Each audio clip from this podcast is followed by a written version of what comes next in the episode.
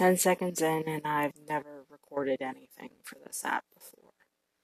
But I'm just going to start talking, and well, you can leave anytime you want, really.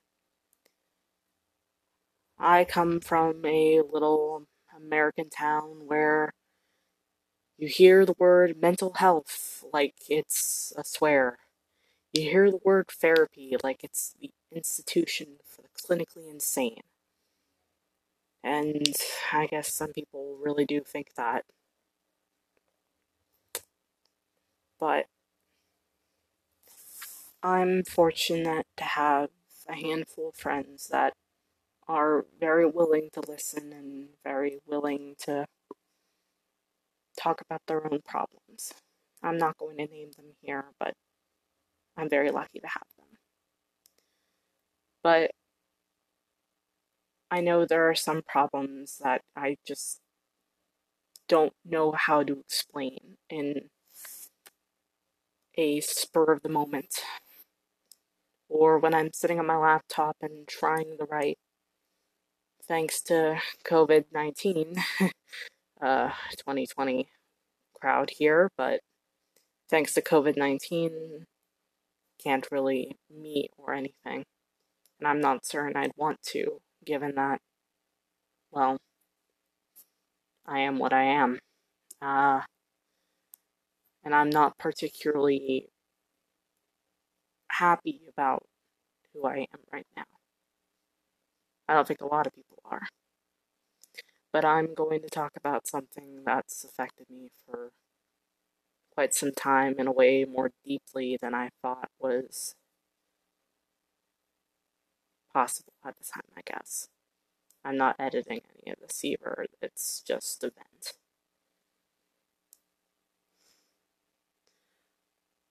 When I was about 15, 14, 15, I don't remember the exact time frame. It's kind of blurry, but my grandmother was diagnosed with uh, thyroid cancer. Thyroid cancer itself isn't a death sentence. It's the way it spread. It spread and it spread, and over the course of the next couple of years, I saw my grandmother fading away from me. Little ways, of course, and I wasn't so dumb that I didn't know it was coming eventually.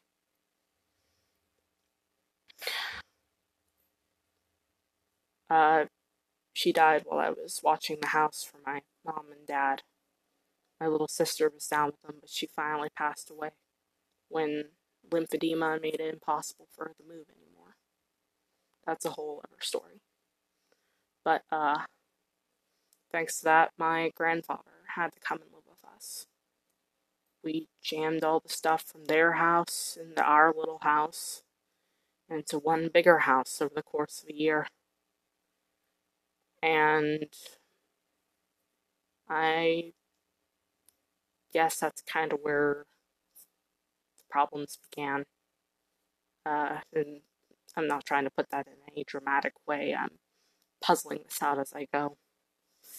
I've told the story a hundred different times to a hundred different people, and it's always told in a little bit of a different way because I remember new things or new things start to make more sense.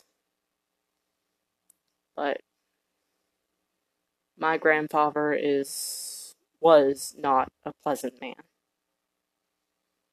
Growing up, I didn't think much of it because family, you're supposed to love family, right? And I loved my grandmother. She was a wonderful woman and she gave everything she could to, to me and my sister when we were younger and uh,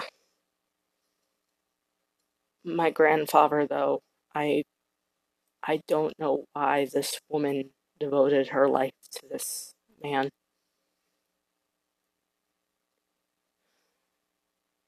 They say don't speak ill of the dead, but I have nothing good to say about that man. He was the result of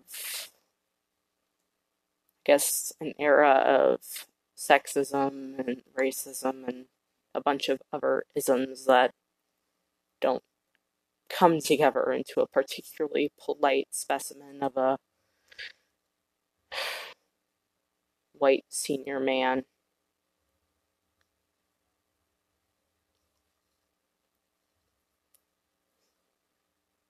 He didn't respect any of us in this house. I tried to approach the situation and be diplomatic about it. He and my dad fought all the time.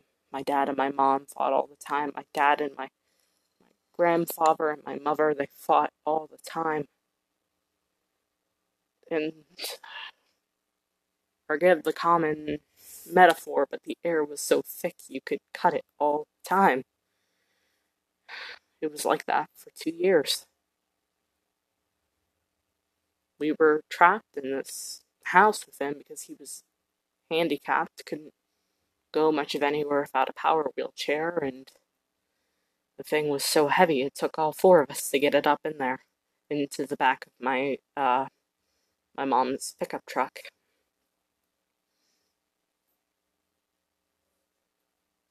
And honestly, I don't think anybody wanted to go anywhere with him, anyways.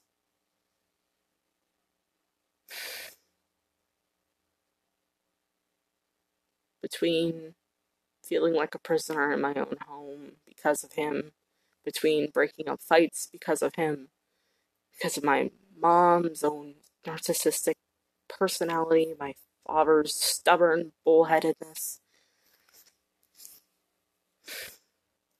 I love my parents. I, I still do. I still live with them, and I would do anything for them.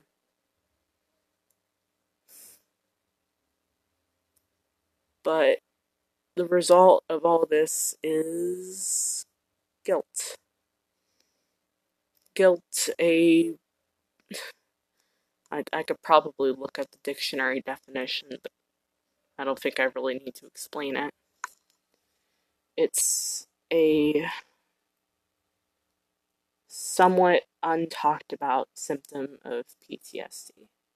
And I do want to note here that I am not officially diagnosed with PTSD or anxiety or depression, nothing like that. Again, little American town where mental health is talked about in hushed whispers, like it's the whole start of another horror movie.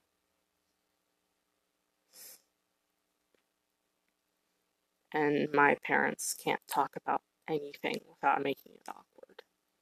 I think that's really just the experience of parents, though. Uh, but I'm a young adult now, and at the time, my guilt and my people pleasing attitude spawning from that had been good at the time. It made me a half decent peacekeeper. It, even if the cost was some of my own energy. I mostly did it for for for my sister. She didn't deserve to grow up in a home that was constantly fighting. I wish I could have done more for her. But uh, now that I'm a young adult, I've started looking back at this time with a little bit more of a critical lens and realizing that I guess I've got some type of Atlas syndrome, I guess is what it's called.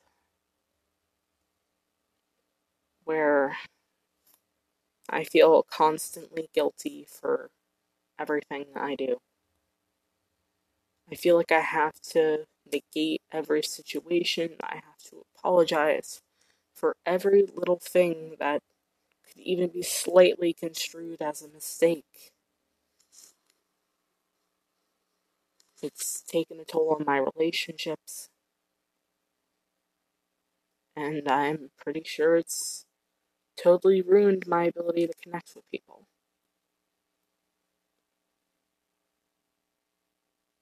And I want to fix it. I want to fix me. But I don't think there's like an easy way to do that. It's complicated. Guilt is a complicated emotion stemming from tons and tons of small, small things.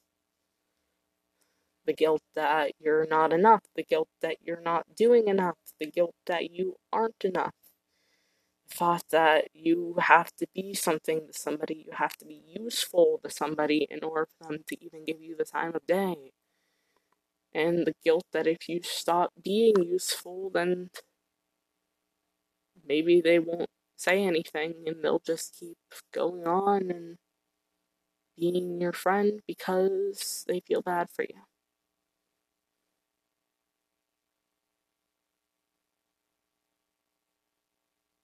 As much as I try to trust people and try to open up to them, I end up panicking and sabotaging my own small amount of progress.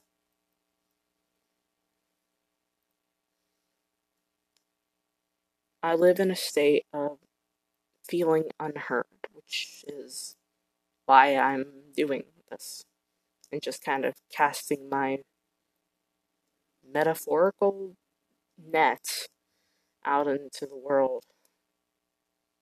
Maybe somebody gets what I'm talking about. And if you do, then, well, you're not alone. It sucks. God, oh God, does it suck. But I know it also could be a lot worse. And remembering that it could always be worse, and you should be thankful for the things that you do have and make the most of them. Remembering that helps me, I think.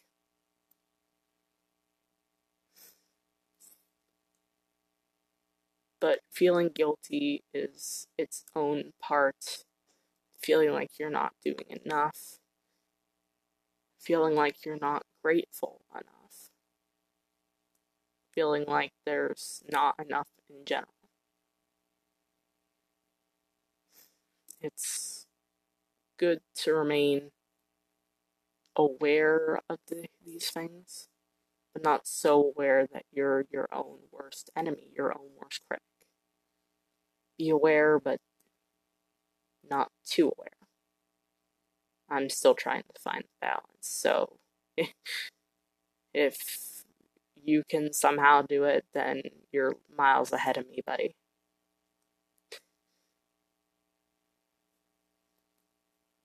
Drop me a line and give me a couple of hints, huh?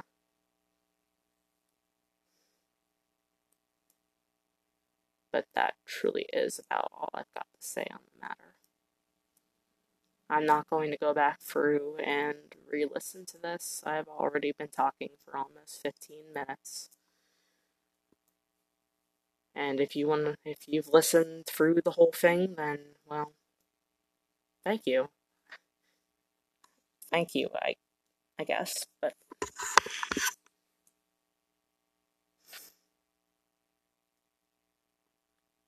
now I don't really know where to end this off. I guess one more time, thank you for listening, and I probably won't make a part two. See ya.